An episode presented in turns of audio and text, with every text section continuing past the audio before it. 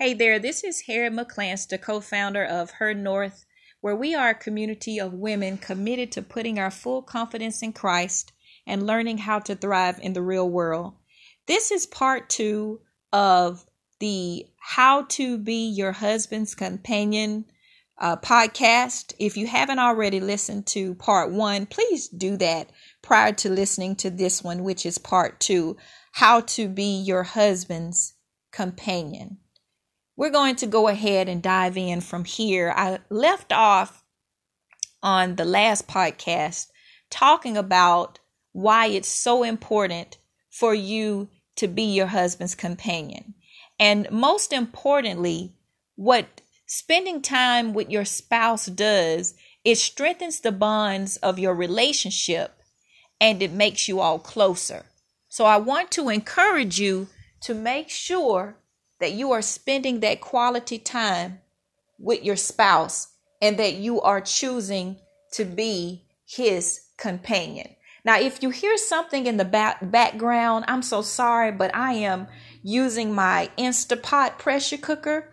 I'm trying to go ahead and uh, cook some ribs so that they can be ready when my husband arrives home from work. So I appreciate your patience as I record this podcast. Ladies, I know you understand. Uh, first of all, getting back to being your husband's companion. A lot of times I have met couples who have been married for 15, 20, and 30 plus years. And oftentimes they will brag about how many years they have been married. But as I would spend time with them, I soon discover that all they really have with one another and share is those years that they have. Pretty much just history. But it's evident that there's no love and that they really don't like one another. And I can't help but think about how did they get there? Because I know that that you don't just wake up disliking your spouse. And I discovered that how do you eat an elephant? You don't just take one bite and the meal is complete. It starts with one little nibble, one bite at a time. And the same is true about your relationship and your marriage. In order for you to strengthen the bond with your spouse, it is imperative that you become his companion. You have to laugh with him. You have to do things together. You can't just treat your spouse like he's a slave or an ATM machine. And you can't allow your children to treat your spouse like that either. Uh, it's it's so easy to fall in a rut in relationships.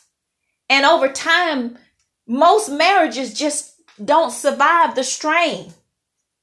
And what I'm trying to do today is encourage you not to allow complacency to set up in your marriage where you're ignoring the needs of your spouse, especially when it comes to companionship.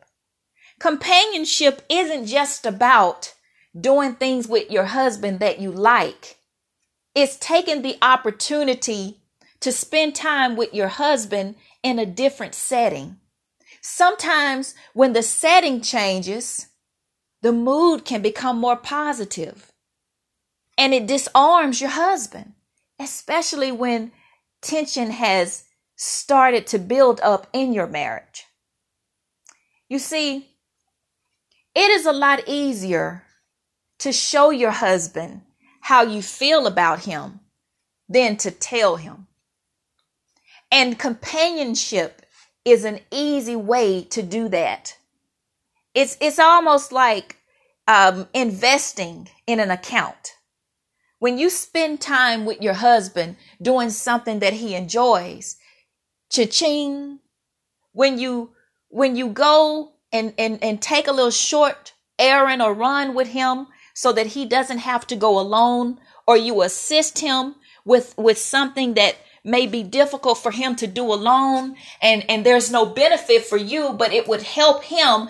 Cha-ching. So what i'm saying is you get what you put into your marriage. You if your husband is a grouch if he's like that little grouch that lived in that little uh, uh, trash can on Sesame Street, then I want you to work on being sensitive to him, spending a little time with him, showing more love to him, and becoming his companion. If he's a little grouch in a trash can, well, go ahead and get you a little cute little trash can beside him. It doesn't have to be dirty. Fix it up and just sit there with him and listen to him groan and moan. And sometimes that makes the little grouch feel better. So I hope you understand what I'm trying to say here. Becoming your husband's companion is so important because that's what strengthens the fiber of your marriage.